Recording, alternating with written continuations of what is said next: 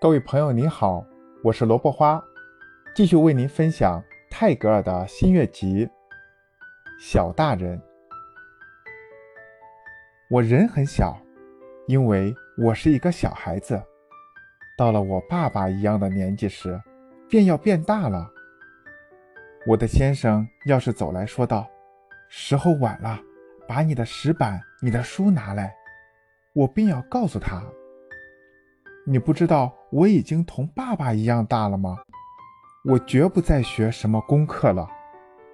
我的老师便惊异地说道：“他读书不读书可以随便，因为他是大人了。”我将自己穿了衣衫，走到人群拥挤的市场里去。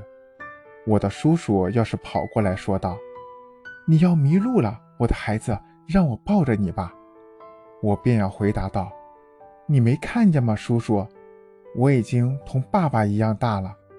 我决定要独自一个人到市场里去。”叔叔便将说道：“是的，他随便到哪里去都可以，因为他是大人了。”当我正拿钱给我的保姆时，妈妈便要从浴室中出来，因为我是知道。怎样用我的钥匙去开银箱的？